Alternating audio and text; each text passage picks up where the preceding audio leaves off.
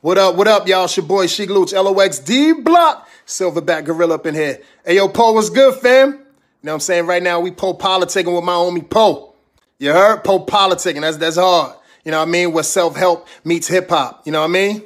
That's what it is, man. Poe was good.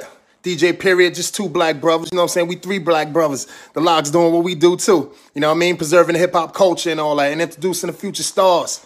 Hey, yo, keep shining, King. You already know what it is, man. We got you over here. You do your thing over there. Sheek Louch, LOX D Block. Yeah, Poe politicking. Peace. Yo, I'm politicking with the homie Poe at Poe Politicking. Self help meets hip hop. That's fucking beautiful. What up, Poe? What up, DJ Period? Just two black brothers. I see y'all out there doing what y'all do, preserving the hip hop culture and introducing the future stars. Keep shining, Kings. Real and recognize real. Love is love. Salute. Yeah. Yo, what up, y'all? It's your boy Kissing. Right now, I'm politicking with the homie Poe at Poe Politicking. Self help meets hip hop.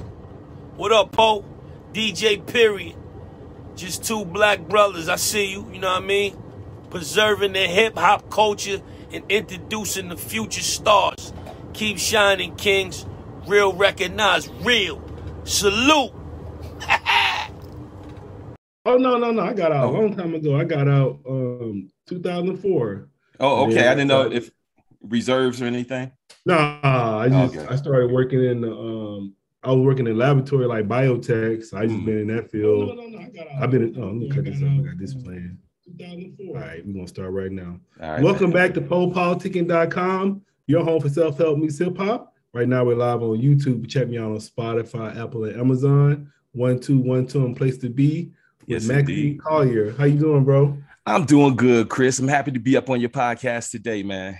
Yeah, I call you bro. See, you you like why you calling me bro? But you really my brother. You don't even know why. You don't even know why you my brother, huh? Uh, nah, you could break it down. All right, man. So back in the day, I started my podcast in 2008. But I think before I saw my before I did my podcast, I saw a documentary called Paper Chasers, and it changed my life.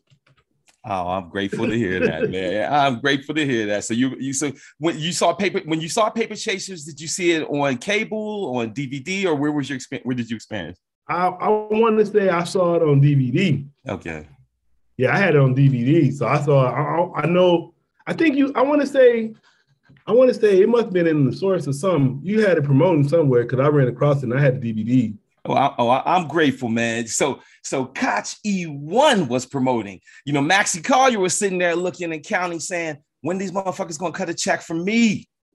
but yeah. So, yes, no, so I say, um, I guess uh, I want to. So I know the 20th anniversary is coming up, yes. but just before we get into the, the documentary and the purpose behind it, I just wanted you to kind of just introduce yourself to you know the listeners.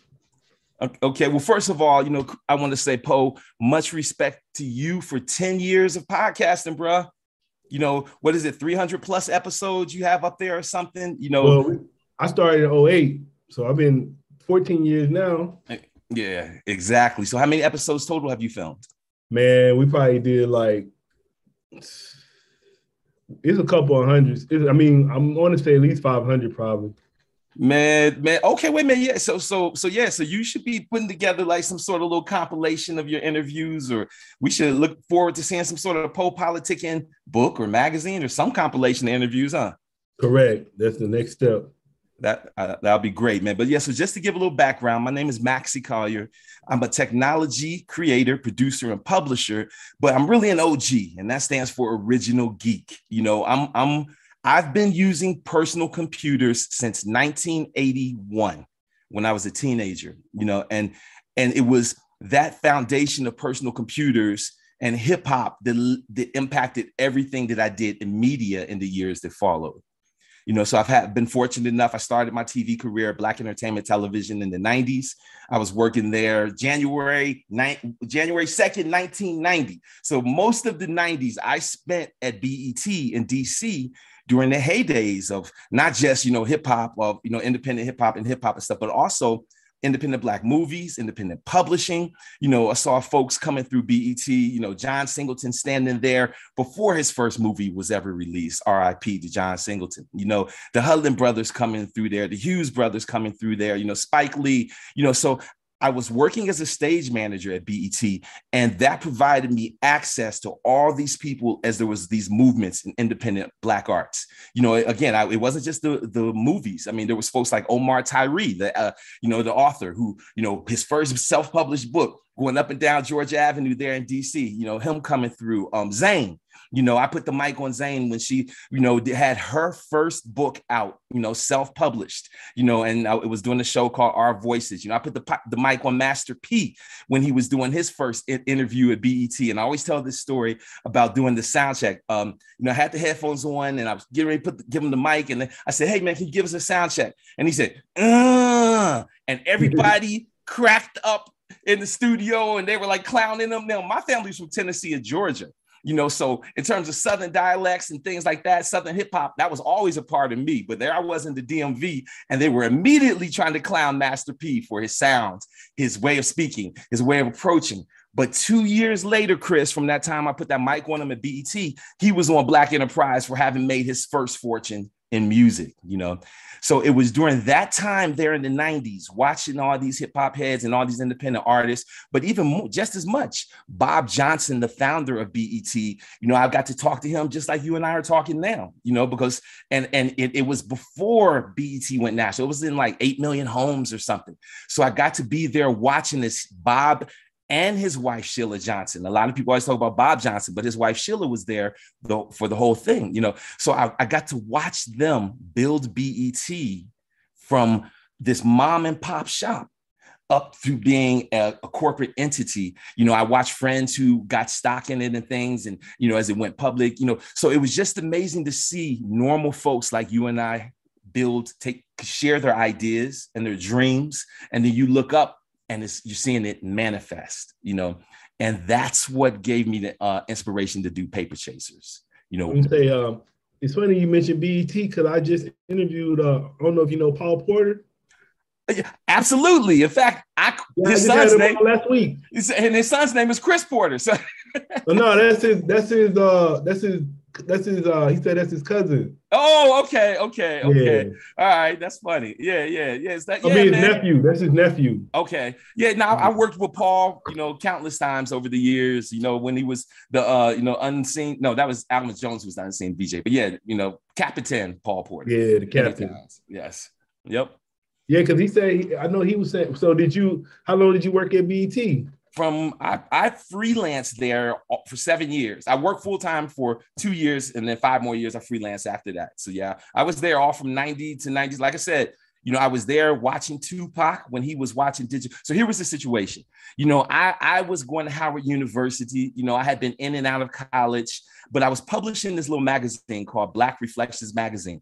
You know, this was back when Black consciousness, you know, it was like the first wave of being woke. I tell my nephews, you know, it was, you know, Public Enemy, it was Chuck D, it was KRS One who were educating a generation of us, you know, and having grown up in the suburbs, even though my parents were Afrocentric, taught us Black history and taught us Black consciousness, growing up in the suburbs, we weren't exposed to these things in, in the school system or even in our general culture at large you know so as i got older and as, as an older teenager i began to realize how much history and information had been kept from us. So i took my computer experience and at that time the emerging trend was called desktop publishing. Mm-hmm. it was at that time when printing was just moving into the digital world so I was able to take my computer experience, take this desktop publishing experience, and as a teenager, publish this magazine. You know, and again, I was sharing, you know, talking about the last poets, you know, talking about Gil Scott Heron, you know, sharing these lessons that had been taught to me by my parents, my sensei, who was uh, named Ali Hassan, and a bunch of other people.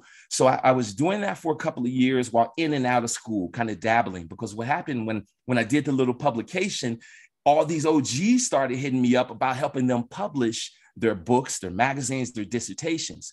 So at that time, I was the young G who was bringing technology to a lot of the OGs. Oh. Mm. Now, I'm the oh, OG. The super OG. You was the super OG, really?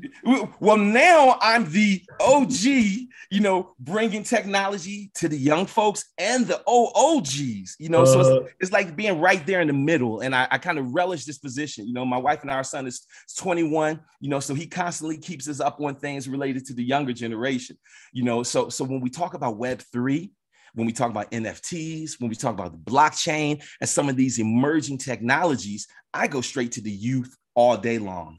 I will humbly get up on Clubhouse and listen to these young folks because they're the ones who are schooling us about these emerging, you know, they're it's now the digital first generation has grown up you know so so there's lessons you know again the first digital thing in my house the personal computer we got was 1984 i was 15 years old before there was a digital thing other than a calculator in my house. You know these kids are growing up with their ipads and with their tablets and their other things. They're swiping they left and right. and so so what i tell folks is i say look you know if if we were the old school processors the 486 the 586 processors we this new generation they're learning 10 times faster than us. You know they're having to retain 10 times as much information as us you know? Mm-hmm. You know what's crazy man? My daughter is my my son and my daughter are one and two and they know how to unlock my phone if you're not careful, they'll be ordering something off of Amazon soon. And they, he, they, they start pressing their finger. Next thing you know, yeah. and I got a password and everything. They start pressing their fingers. Next thing they know, they done unlock the phone. I'm like, so I, I hear you. I feel yeah. you. So what? And so what happens when kids start learning how to code in elementary school? Mm. You know, what happens when they're learning these engineering and math concepts you know, having to know them at a very young age. And, and that brings us up to another issue that they used to call the digital divide. You know, 20, 30 years ago, when Web 1.0 was first starting, they realized that people who had access to the web and the internet had access to infinite knowledge and resources, and therefore they could develop differently than the people who did not have that access, right?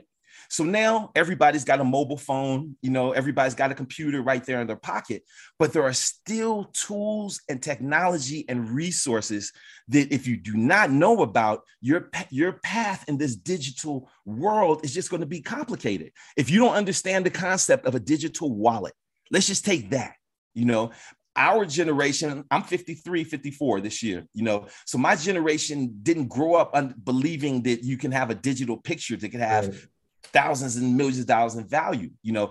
But this digital first generation, they grew up with the little Pokemon cards and they grew up with the little Tamagotchi things. And, you know, so what I have to do with, with my generation and older is I have to make parallels for them.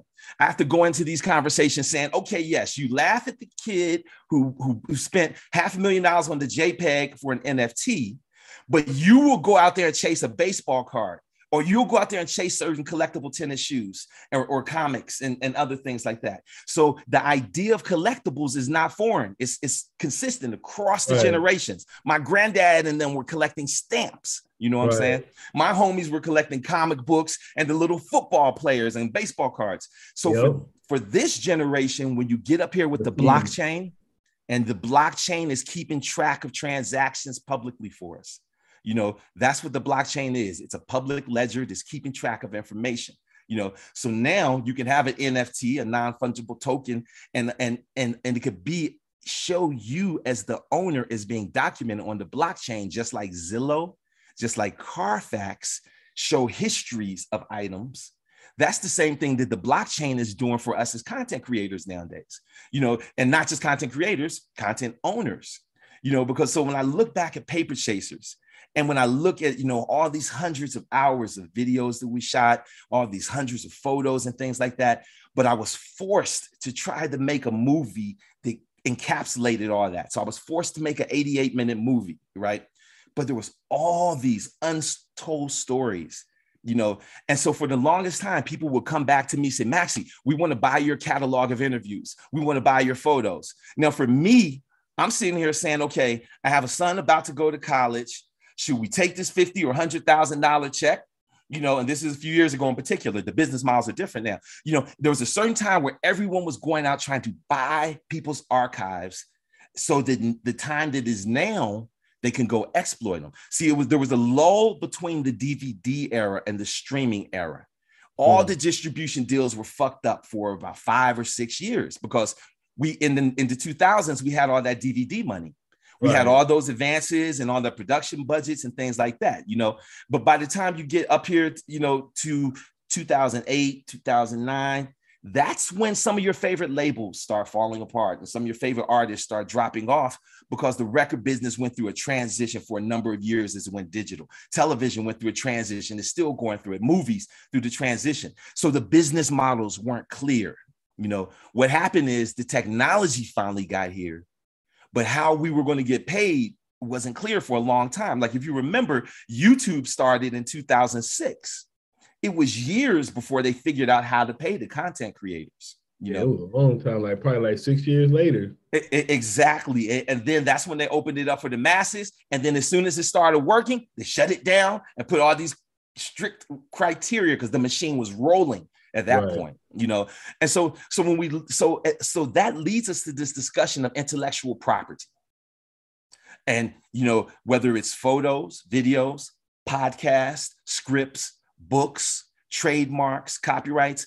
The number one commodity outside of digital currencies right now is intellectual property, which is why there have been all these institutionalized fuckery, is what I call it.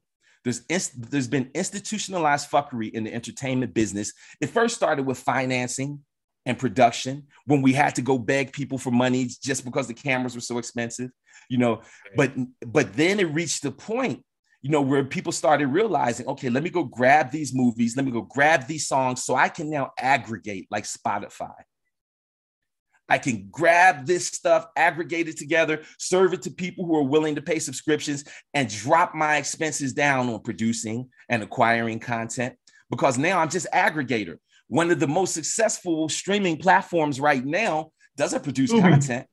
Tubi, that's my Thank shit. You. Thank you. Tubi, exactly. They was talking about. I told my wife the other day how they was talking about how Netflix dropped all those those subscriptions. I was like, some of that shit because of Tubi. I don't care what they said. Man, and not only that though, you talk to the filmmakers, they're like, the checks are flowing from Tubi. Yep. you know, and, and so let's keep it going. And then the other one, Pluto TV. Yep. You know, so it's all these ad supported businesses are actually where the loot's coming from. So now we see. Uh-huh. Tubi said forever free. So Tubi, I just looked on the other day. It said free forever. So they figured something out. And, and, that's why Roku channel is is chasing them. You know, that's why Pluto TV is blue. So so these linear streaming channels, ad supported. The main money right now is linear streaming channels, ad supported, and subscriptions and the OnlyFans model. Mm.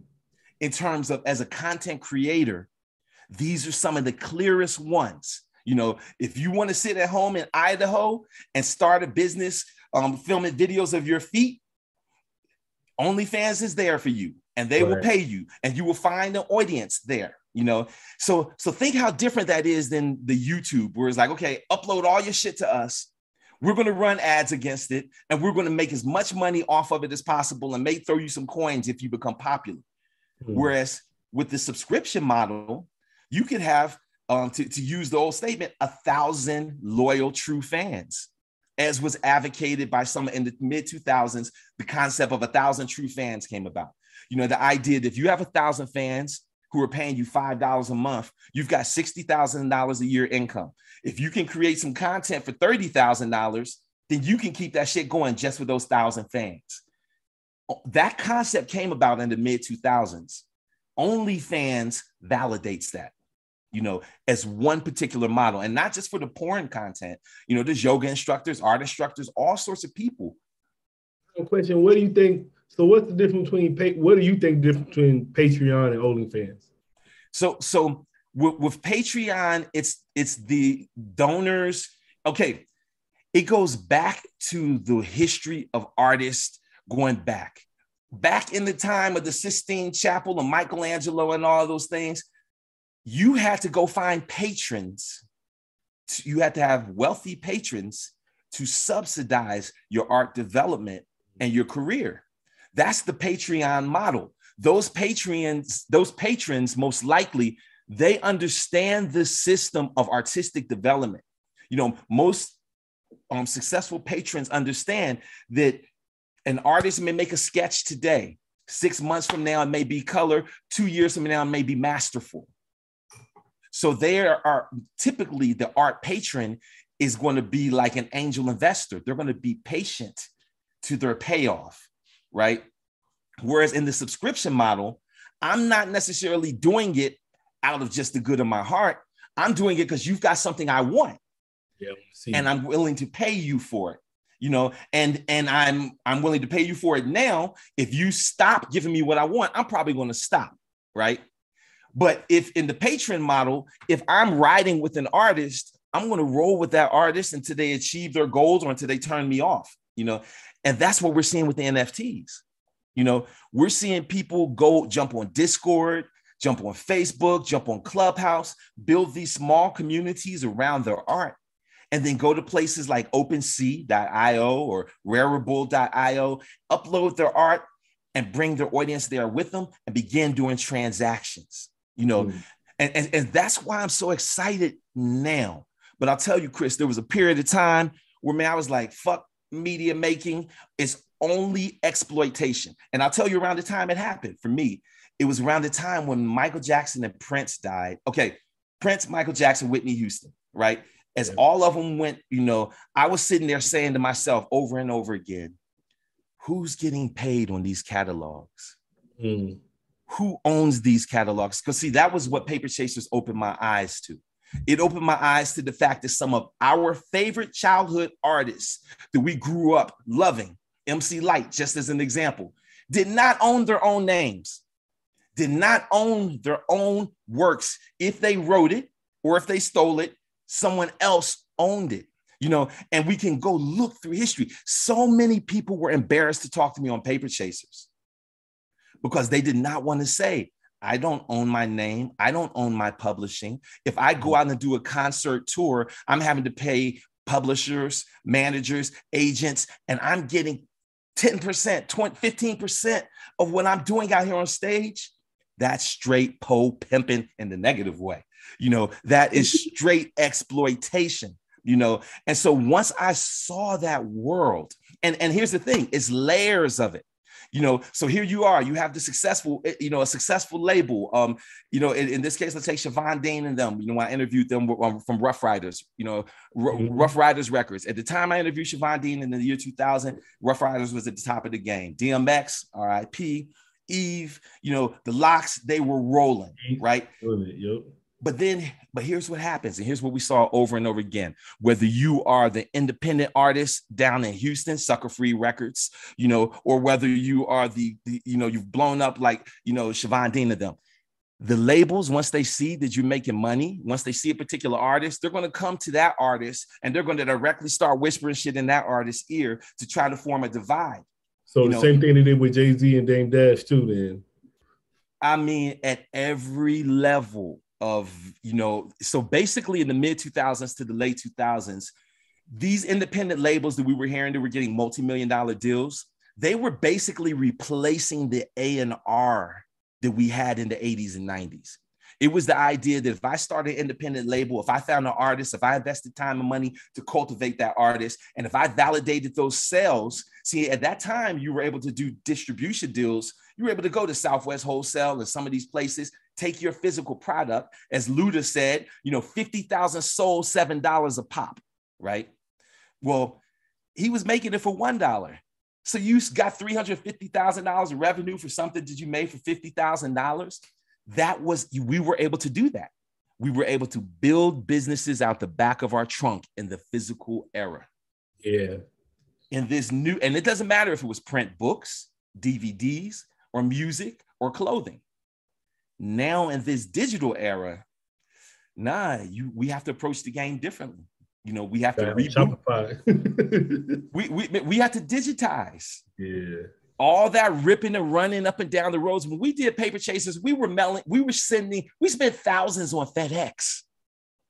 You know, I was gonna say, uh, I was gonna ask you just so because uh, Paul was kind of talking about the same thing with radio. So can you just talk about uh, what digitalization is for anybody listening so they understand? Yes. Okay. You know, so it, when when when when radio music when when Thomas Edison and Marconi and those OG white dudes in the 1800s came up started these industries they we they created something called analog um, analog recording analog distribution This is the process of taking regular sound waves. Just like if I took two spoons and tap them together, they make sound waves, right? So those dudes learn how to turn those uh, sound waves into electric signals, regular electric signals that could carry those sound waves. That was called analog, right? That was the process of distributing um, the highs and the lows, the peaks and valleys, just like when we're editing and we're looking in the timeline and we see the peaks and valleys of an audio signal. They were transmitting that over radio waves. Now, when things started going digital in the 90s, you know, first it was digital music. Well, first it was digital print, but we're talking about, you know, other media. It was digital music. So some of those earliest computers, instead of using a real piano, now we had an electronic keyboard that didn't sound quite as good, but it had memory. It could store things, it could play back things, all because it was in digital form. Then when mm. the when the CD came out, it introduced people to the idea of digital because now the world was going from albums to compact disc. And so that introduced the people to the idea of digital music. Oh wow, there's no static in it. There's no pops in it you know the the tapes that we used to record they were vulnerable to the elements. You can have an audio magnetic tape and a piece flake off and now your sound is distorted. Once things returned to the digital digital was the process of turning these analog waves into what we call binary data. That is zero and ones. That's every single wave song that you see a wave form is really built on this binary data of zero and ones Mm-hmm. You know, it's a counting system. Just like we count in decimals with tens, they use the binary system, which is zeros and ones. Then there's another one that we use in computers called the hexadecimal system. Now more people understand hexadecimal because they're copying color codes from pictures and other things like that. Most people use hexadecimal numbers in relationship to colors on doing art and stuff online. You know, so there's binary, hexadecimal, which is counting by 15. Then there's decimal, which we use regular. You know, these were all concepts of digital that we had to learn. Um, but now people are learning in use, you know. So it went to digital music. Then we started doing turning video editing digital in the mid 90s. Then we went to digital cinematography later on.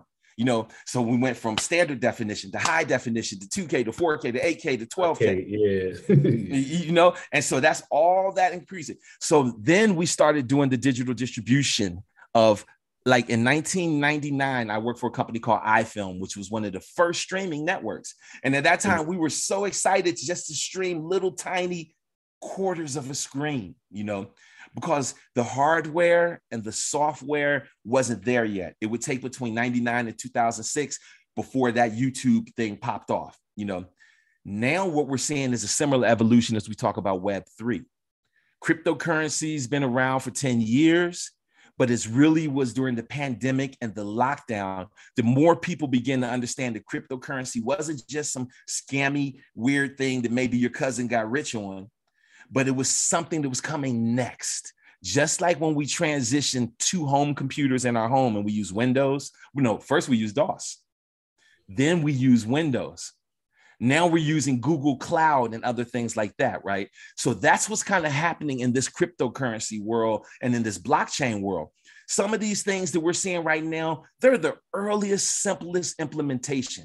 They're the Pong they're the uh, uh, they're the space invaders. They're the really simple version. You know, some point five years from now, they're going to laugh at Board Eight Yacht, Bored Ape Yacht Club. You know, they're gonna be like, "Oh my God, look how simple and stupid that was!" As they stand in a hologram 3D or some shit. But that's the start of it. Yeah. You know, it it took those things to educate certain people. It's taken this NFT hype to educate people about the possibilities. So if we go talk to Big Snoop Dogg and his son Cordell, he'll say, Yeah, I'm still in the music business, but I'm not fucking with streaming. Even the shows I'm barely worried about is all these NFTs. Snoop sold $44 million worth of NFTs for his last album within the first week. Damn. So now you don't have any digital, I mean, you don't have any physical delivery on that. You don't have any labor. You don't have to have some trucks out here driving those things around. how much of that is profit compared to the old day? You Yeah. know? So I've been running my mouth, man. I'm, I'm ready for what any questions you got. I was going to, you took me back. I was gonna ask you 81. What computer was you on back then? Thank you for asking that. It was a TRS 80 Model 1. Did you used to get from Radio Shack? Radio Shack had a series of computers called the TRS 80 computers.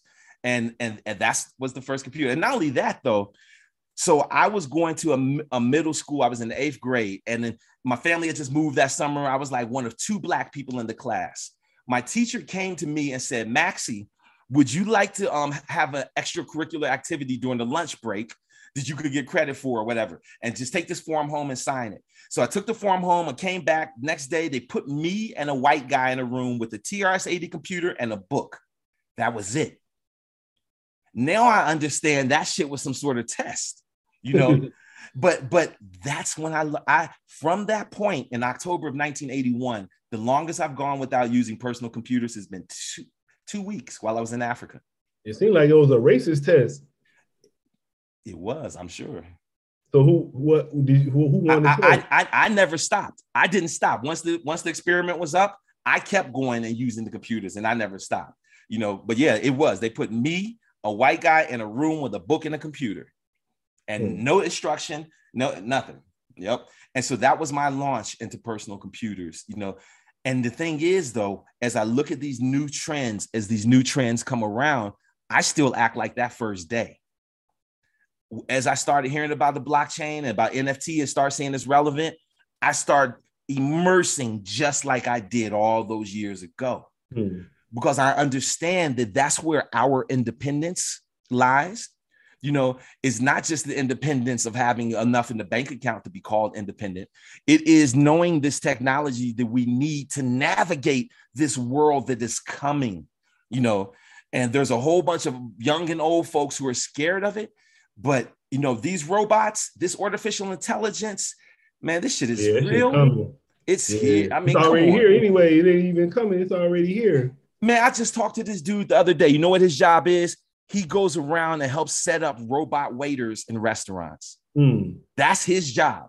He goes around, programs it, walks the robot around the restaurant so the people, and then at that point, it goes back and forth between the kitchen to the tables, delivering the food. Yeah, I remember like, so this was like 2012, man. I was the manager at the, at the lab. And then even the manager, the uh, CEO dude was telling me, man, he was trying to get this machine. You know, the machine work quicker than the people, man. You you you get that pay that machine one time, you gotta pay the people years. They was talking about that years ago. They've been trying to figure that shit out. They, they say they they say that's not the reason behind it, but you always know that's the reason behind it. Uh, hey man, you know, and so no, then we have a choice, you know, for especially if you're in college right now or if you're young folk, because the reality is young people have more non-college career options now than ever. You know, so I so my mom still to this day, 75 years old, teaching at UNLV, professor, you know, five of my sisters, masters, PhDs, you know, but for me and my brothers, we were always entrepreneurs. It was always about, you know, business and arts, you know. So so when we look at what the world that these young folks are preparing for, if you want to go, you don't know what you want to do, you're trying to figure some shit out, go get a computer security certificate uh, you know go take that eight week 12 week secure you know training you know uh, go learn how to design some websites at the enterprise level. You know these things don't take years of training you know. Even as we're talking about the blockchain and token we are so first generation that if you come across somebody who says i'm a blockchain expert with arrogance you got to question that motherfucker Be- because anybody who's truly a blockchain expert is going to know this is all changing so fast right now you know that we have to be humble and willing to learn you know? So as i talk about these young folks and we say all right again computer security career option never available previously. Um, computer programmer and developer you know yes you had to go to school and study computer information systems previously. No if you want to learn how to program for the blockchain right now you can go to cryptozombies.com and learn how to make a game for free using this programming language called Solidity. Mm. They teach you how to use that language by making a, a crypto app that you own. You know, Mm. We couldn't do that before. When I wanted to learn about computers, I had to go to the library. I had to hook school in Columbia, Maryland. At, at you know at 14 years old, jump on a bus from Columbia to DC to the Library of Congress to go find some of these books on how to use this technology. You know, at this very moment, any of our nieces and nephews, any of these young folks in their teens and 20s who are trying to figure it out, go jump on Crypto Zombies. You know, go jump on Career Karma, a black owned company where Career Karma matches people seeking careers with some of these programming certificates and opportunities out there. You know, Young Brothers built that company into a multi million dollar company just the past few years. You know, so again, I'm excited to talk about Paper Chasers and what we're doing with the new coming around, but I'm even more excited to educate people about some of these digital opportunities that we have today that we didn't have pre pandemic. The pandemic accelerated so many things in this technology space you know, creating so many opportunities. So if people are looking over their shoulder, or if you're looking in the rear view, if you're worrying about um, missing out on some past trends or, or you didn't do this, no, you could be 65 years old, newly retired right now. And if you open up your mind, you can learn some digital opportunities. It doesn't matter whether it's opening a Shopify store and selling your own custom merch. It could be going to Amazon Kindle, KDP, and publishing that book that's been in your head because you can go on to Google and get into Google Docs and click that thing that says voice tool, and you can start talking to your computer and you can sit back and write your memoir. You can sit back, talk to Google Docs, and write a book. You know, you could write a book, you know, Poe on on podcasting, 10 year lessons learned during 15 years of podcasting. You see what I'm saying? So, and it doesn't have to be a big, expansive book. I wrote You know some. gonna say? Say what? Say what? I'm gonna say it's gonna be one page. I'm gonna say the podcasting industry is shady. That's gonna be the end of the book. So you're saying industry rule number four thousand and eighty applies to podcasting? Yep, yep, yep. Nah, yeah, that'd be dope. Nah, that's tight, man. You dropped a lot of game on this though. Well, man, you know that's that's my objective because at one point in time I was so disenchanted. After Paper Chasers came out and two, I handed. Okay, here's what happened. I had this distribution offers and these distribution deals pending. I would take the contract as they would come in from what is now E1. I would take the contracts and I would turn them into mathematical models using Microsoft Excel. So contracts are English language. The way they bamboozle us is using these languages and using the intricacies of this language. For those of us who can think in numbers, we say, okay, let's get out of the words and turn it into a formula. If you're claiming you're going to pay me some royalties 10 years down the line, let's calculate what that shit may look like with some projections, right? So that's been my approach to contracting and to contracts for a very long time is to turn the contracts into numbers and models and compare those. So when I did that with Paper Chasers, contract number, offer number seven from Koch E1, I knew I was never going to make any money. I crunched those numbers and I knew under no circumstance was I going to make any money. So what that made me do was modify the contract. So the one, you're only getting this movie.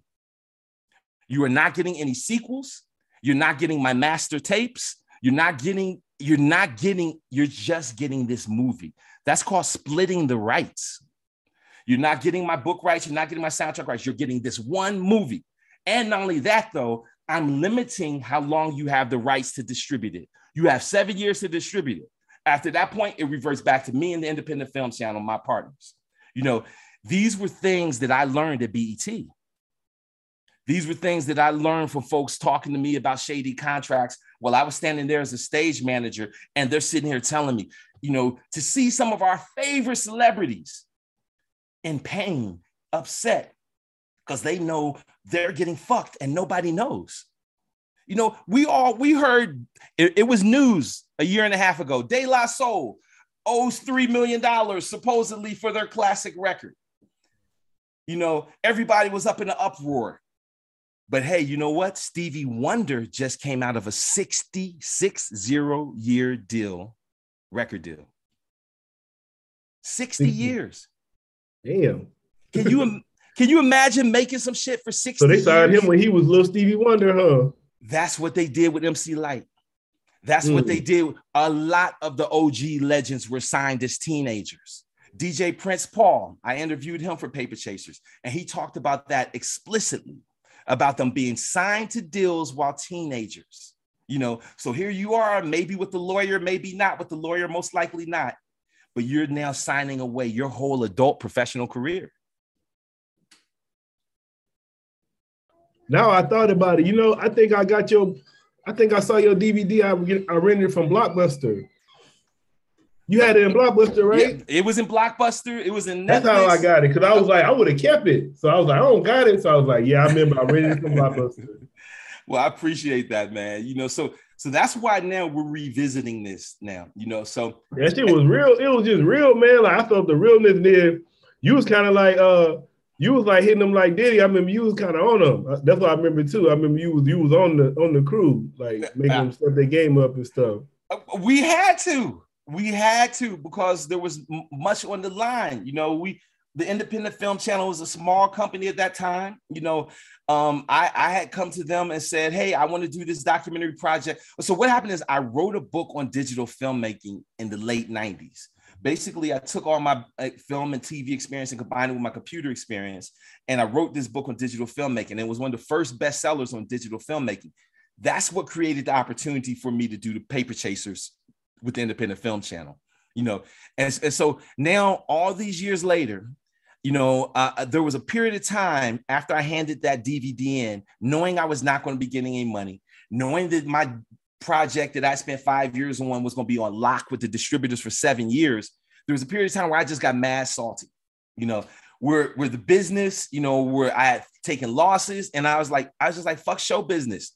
You know, I had thought that our project would be an exception, but it was the norm, you know. And so, but what became the exception was when those rights came back to me, you know. So now here we are, 2022, and I still have all my original tapes, except for about 10% of them. Some of my best tapes were stolen a few years ago.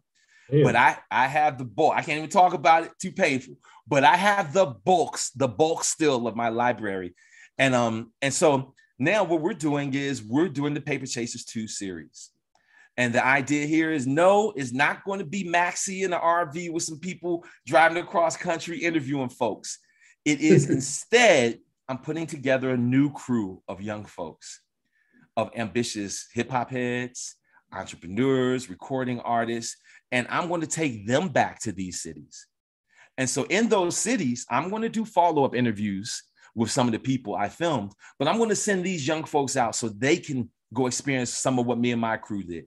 The opportunity to talk to one of your idols or the people who you've admired or people who you've studied. You know, I want to create the opportunity for minds to come together, young and old minds. And then also, I want to do a cross generational look at how some of the hip hop heads I interviewed before, how now their children are in the game in different ways. So, for example, Jay Prince from Rap A Lot Record you know, when I interviewed Jay Prince, you know, he had a thousand acre cattle ranch in Texas, right?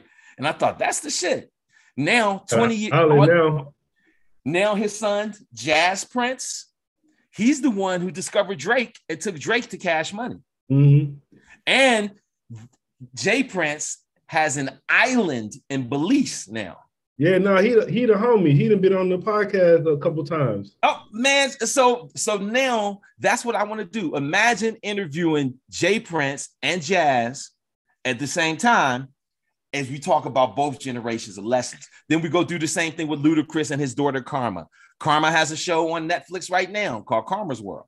You know, and, and so so it's looking at how some of these heads have prepared their children for the treachery, but also the potential successes of show business. I mean, Benzino and his daughter. I mean, there's mm-hmm. you know all sorts of people out here who have their kids in the business, either in front of the camera, in front of the mic, right. or behind the scene. Yeah, Paul. Uh, Paul said his son works for Quality Control now. You know, Quality Control is like Migos and all them. Oh no, I didn't know that. Okay. Yeah, he said he he working with them now. Yeah, you know, did, did, did he did he talk about uh the shady? I'm sure he has so much to say about the shady. He had a lot of shit to say. But I tease Paul because I say, see, Paul, when you were young, you were a part of it. Mm. you were the voiceover introducing these videos. And he says, Oh no, that music nowadays, the music. No, I say to people, come on, y'all, let's not romanticize it. They said checkbook, credit cards, more money than a sucker could ever spend. They've been talking about money in hip hop from day one. Yeah. They, you know, they've been talking about cars in hip hop at day one. They've been talking about women in hip hop and day from day one. You know, so we and, and every generation has the material and the underground hip hop. You know, just like right now, a lot of us have been invigorated by this group Coast Contra. Have you checked these these young dudes out? Hmm. Oh, please check out Coast Contra. They they got this old school Jurassic Five or some of these other groups, but they're just off the chain straight up real, you know, authentic hip hop, you know.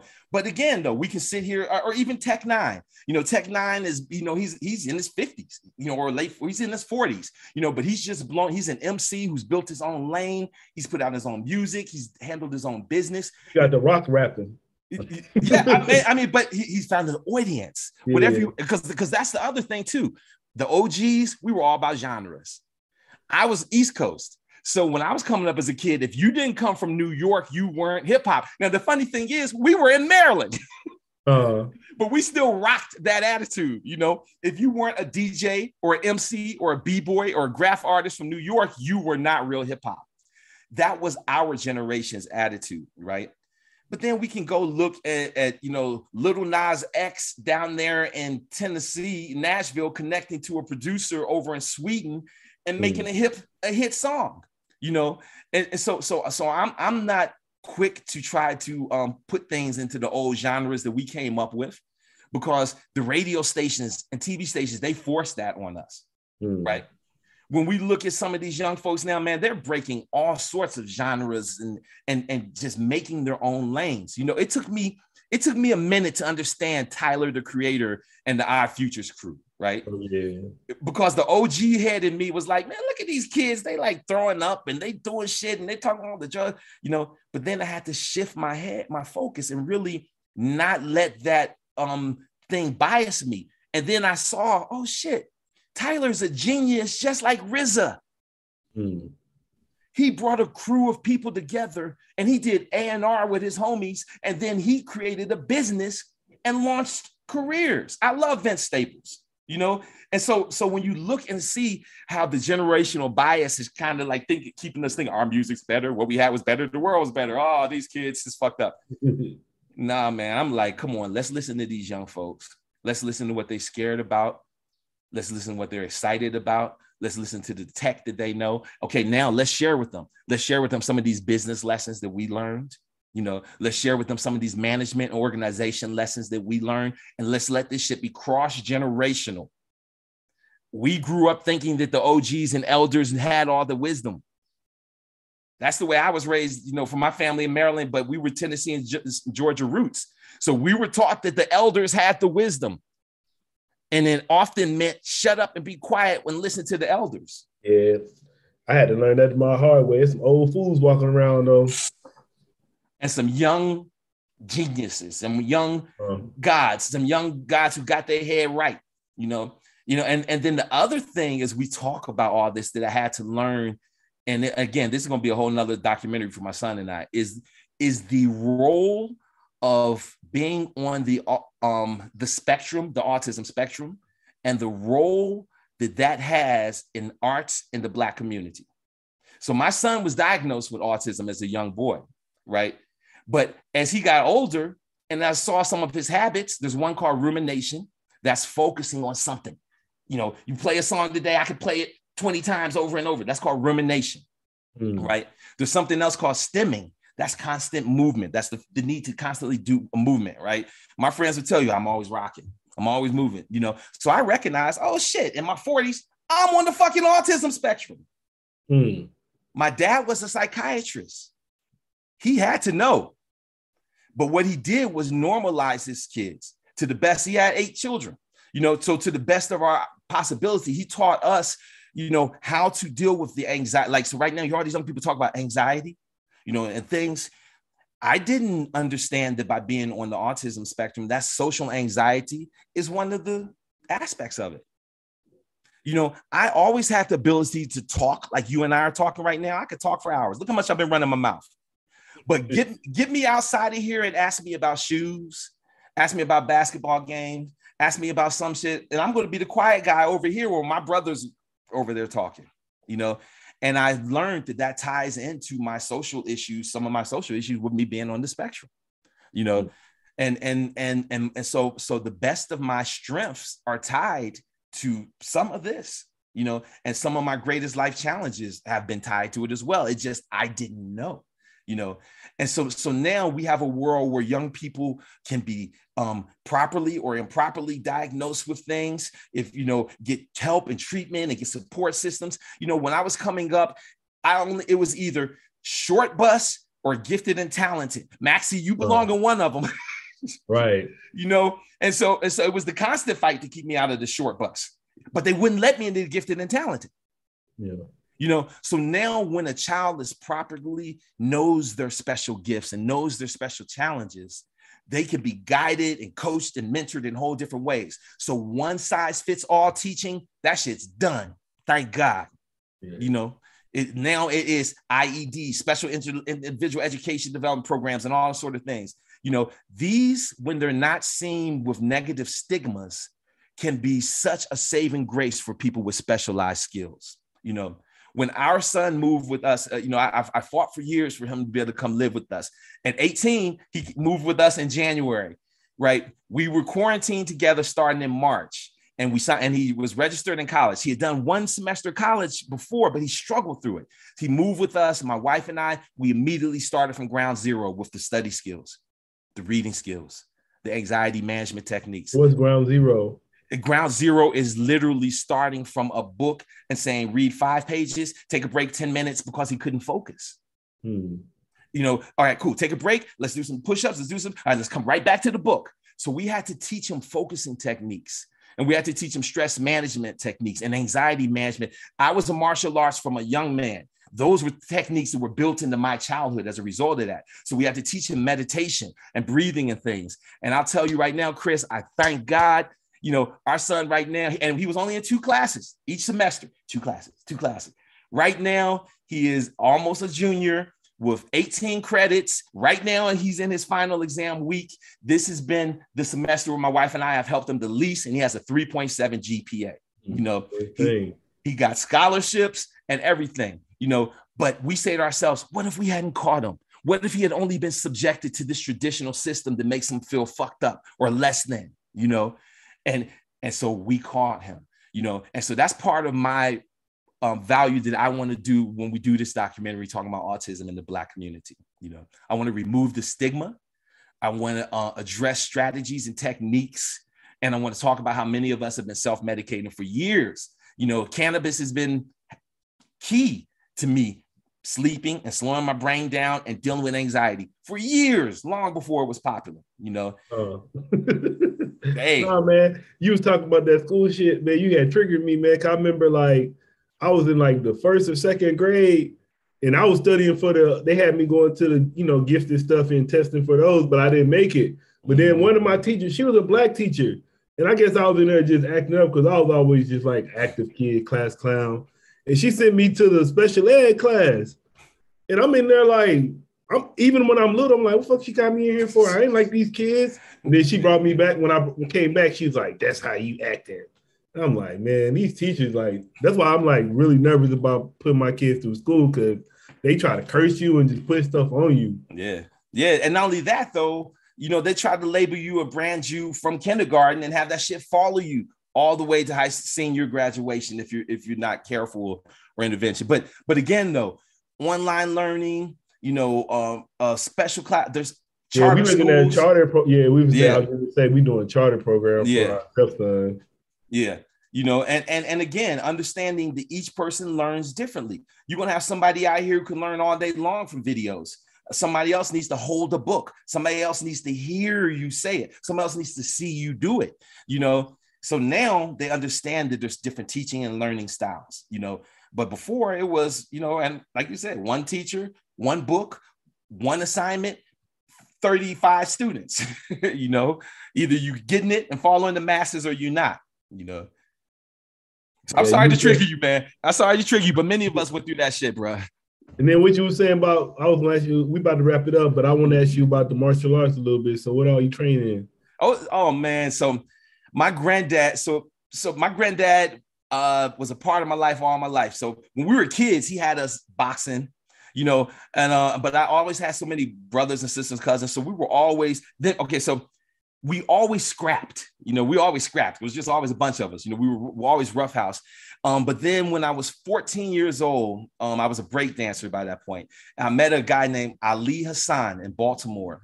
And Sensei Ali Hassan had been part of a team called the Avengers. And the Avengers came out of Baltimore, world famous from a guy named Riley Hawkins.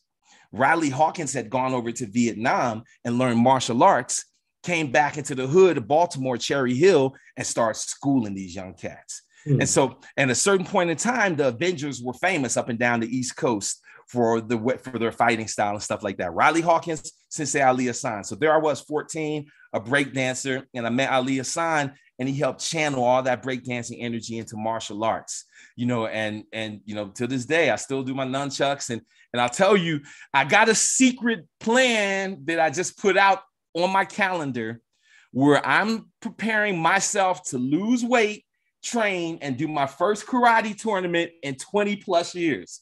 You know it's going to be august 5th through 7th in dc at the capitol classics I'm gonna be up in that motherfucker. You know, my first tournament in 25 plus years. Because what happened when my son went to school, all of a sudden we had empty nests and Pop start putting on the weight and Pop start getting lazy with training. So now I, I put that as my own goal. You know, the DC Capitol Classics, which I competed in all through the 80s. I'm gonna go ahead and do it in the 50 plus category this uh, fall. You gotta keep us posted. Yeah, I will indeed, man. You know, especially as the training progresses. Now, what about you? Your martial art? What's your martial arts background? Uh, no, I don't really. I just like I like I be boxing a little bit. I was trying to. I was thinking about getting into boxing. That's why I mean martial arts is what I'm asking. Like one of my, I met this one guy.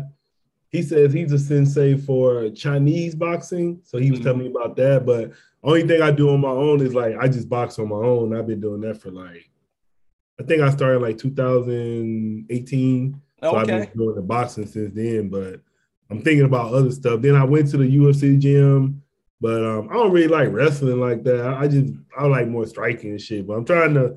I was throwing. I got a heavy bag out in the front, man. I started uh-huh. throwing kicks. I was like, damn, it's hard throwing kicks. I'm just used to throwing my hands. I was like, damn, it's hard throwing kicks. So I was like, let me start incorporating more kicks into my um, workouts too. So if you want a traditional school, there's actually so the style that I was trained in was called Okinawan Shorin Ryu. Mm-hmm. Right? And there's actually two of those schools. There's where there used to be one right there in Vista and one in uh so there's there's a couple of good traditional martial arts schools. That's the one my uncle like growing up. My uncle used to do. Uh, I know he used to do the Okinawa one. Then he used to like you know I used to train with him. So uh-huh. I guess you count that when I was little. yeah, yeah. that, that was the hood way somebody in the family learned, they come back and show you. That's how he was doing it. Man, come on. That's what Riley Hawkins did in Baltimore, you know. And again, the idea that one person could influence so many generations of people, you know. So, so yeah, I'm looking forward to doing a, a, a, a classic martial arts, you know, movie one day. I've got several ideas in mind. Yeah, that would be tight, especially if you just highlight like the you know black martial arts because there's a lot of them that we don't know about. Um, oh man, you get on Instagram, these young kids man, they are so inspiring with their combination the martial arts, gymnastics, tricking, parkour, you know, yeah. all these sports, man. I'm just, you know, as an old school B boy, you know, whose, whose knees are saying, you can't do none of that shit no more. I love what, what this new generation is doing. You know, I, I love the, the fact that the next levels that they've taken it to. I mean, in martial arts and in breakdancing. Amazing. And the next time you come out of San Diego, we got to catch up. Yeah, man, definitely, man. We love that, man. You know, I miss I miss uh the ocean and and everything, but I uh, love Vegas as well. Yeah, it's, a, it's expensive out here, but it's expensive. That's the only yeah, thing about yeah. here. God damn. Yeah, but then when you get up here to that desert, you miss that ocean breeze, bro. uh, and then I would say, what would you like to say to your fans and supporters? Um, my cousin once referred to me as finding Forrester. And he said that because, you know, my cousin Troy, he'd be out doing video productions all over the country. And he'd come across people who either had been in Paper Chasers or were fans of it or were my supporters, you know, along the way. And he, and he would put people on the phone, you know. And I would always say, thank you for believing in me then, but please check out what we're doing now because we're pulling all that experience up to create something new and great. And our platform that we're building now is called contentcreators.me.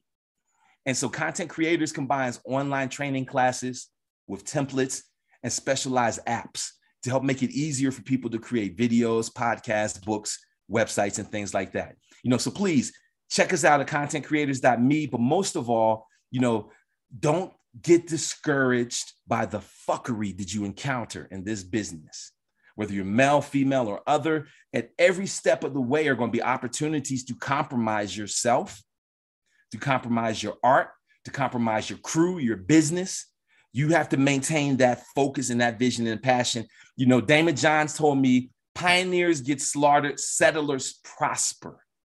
Mm. So know when you're being a pioneer and have realistic expectations, and know when you're being a settler and adjust your expectations and run accordingly. You know, the, the game is changing and evolving. What worked a year ago, what worked two years ago, pre-pandemic, clearly is not working now. So the etch a sketch has been shook, and there's things, uh, opportunity for fresh ideas, for fresh presentations, fresh, fresh business models. Carpe momento, seize the moment, seize these moments that we have right now and make something great. And by all means, shoot me an email, maxi at superlivestreams.com, and share what you've made great with me. I would love to see it and share it with the world too. Hey, bro, I want to say thanks for coming through politicking with me. Hey, hey, Chris, man, again, much respect to you, bro. And I look forward to seeing this podcast. And please keep doing what you're doing. And definitely don't, you know, there's a website called CJ, commissionjunction.com, right? You can mm-hmm. go on CJ.com and you can find companies for affiliates. Mm-hmm. So, for example, DirecTV at one time was an affiliate on Commission Junction. You sign up there, they give you a phone number. You can shout that out in your podcast and say, hey, sign up for DirecTV and I get a little cut. So, these are ways that you can monetize your podcast. Again, I mentioned the idea of you transcribing. There's a service we use called Descript. Descript.com mm-hmm. will let you help you transcribe your podcast. You can, here's how dope this is, Chris you it turns your podcast into audio and then it lets you audit edit your podcast using the words. Mm. so you can go in there and delete and or a word from the trans, tr- transcript. It deletes it in the audio and video file. Wow. Yeah. So so now imagine you take the best of and it's called the best of Poe Politicking and it's i will buy that book. You know it, it can be 10 of you know a hundred not even 50 of your best interviews. You take a screenshot take the transcription, and you say, if you want to support me, just buy my book. You see I'm what I'm saying? It. Yeah, I'm on it. Yep. So, and so it's been in my years. I just ain't did it yet. I got to get it done. Well, well, that's where sites like Fiverr mm-hmm. and, and Upwork they can help with that. Because now, now you can go to upwork.com, you can go to fiverr.com, and you can find that help. So now it's not it's not just you. You know, you can find someone who every episode they transcribe it, make a thumbnail, and get that back to you for $10, $15, or whatever it is. Because that's the other thing that I learned we have to do to elevate ourselves from individual artists to enterprise is that we have to bring on people, no matter what mistrust, what worries or concerns, we have to bring on other people to help replace what we do so we can go focus on other things. Yeah. Yeah. All right, brother. I'm gonna have to. Yeah, we're gonna have to catch up soon. I'm gonna have to um Talk Come to on to Vegas. Again. Let me know when you're up in Vegas, man. All right, for sure. I will. All right, for sure, man. I appreciate you reaching out, rescheduling, and being a, a supporter for so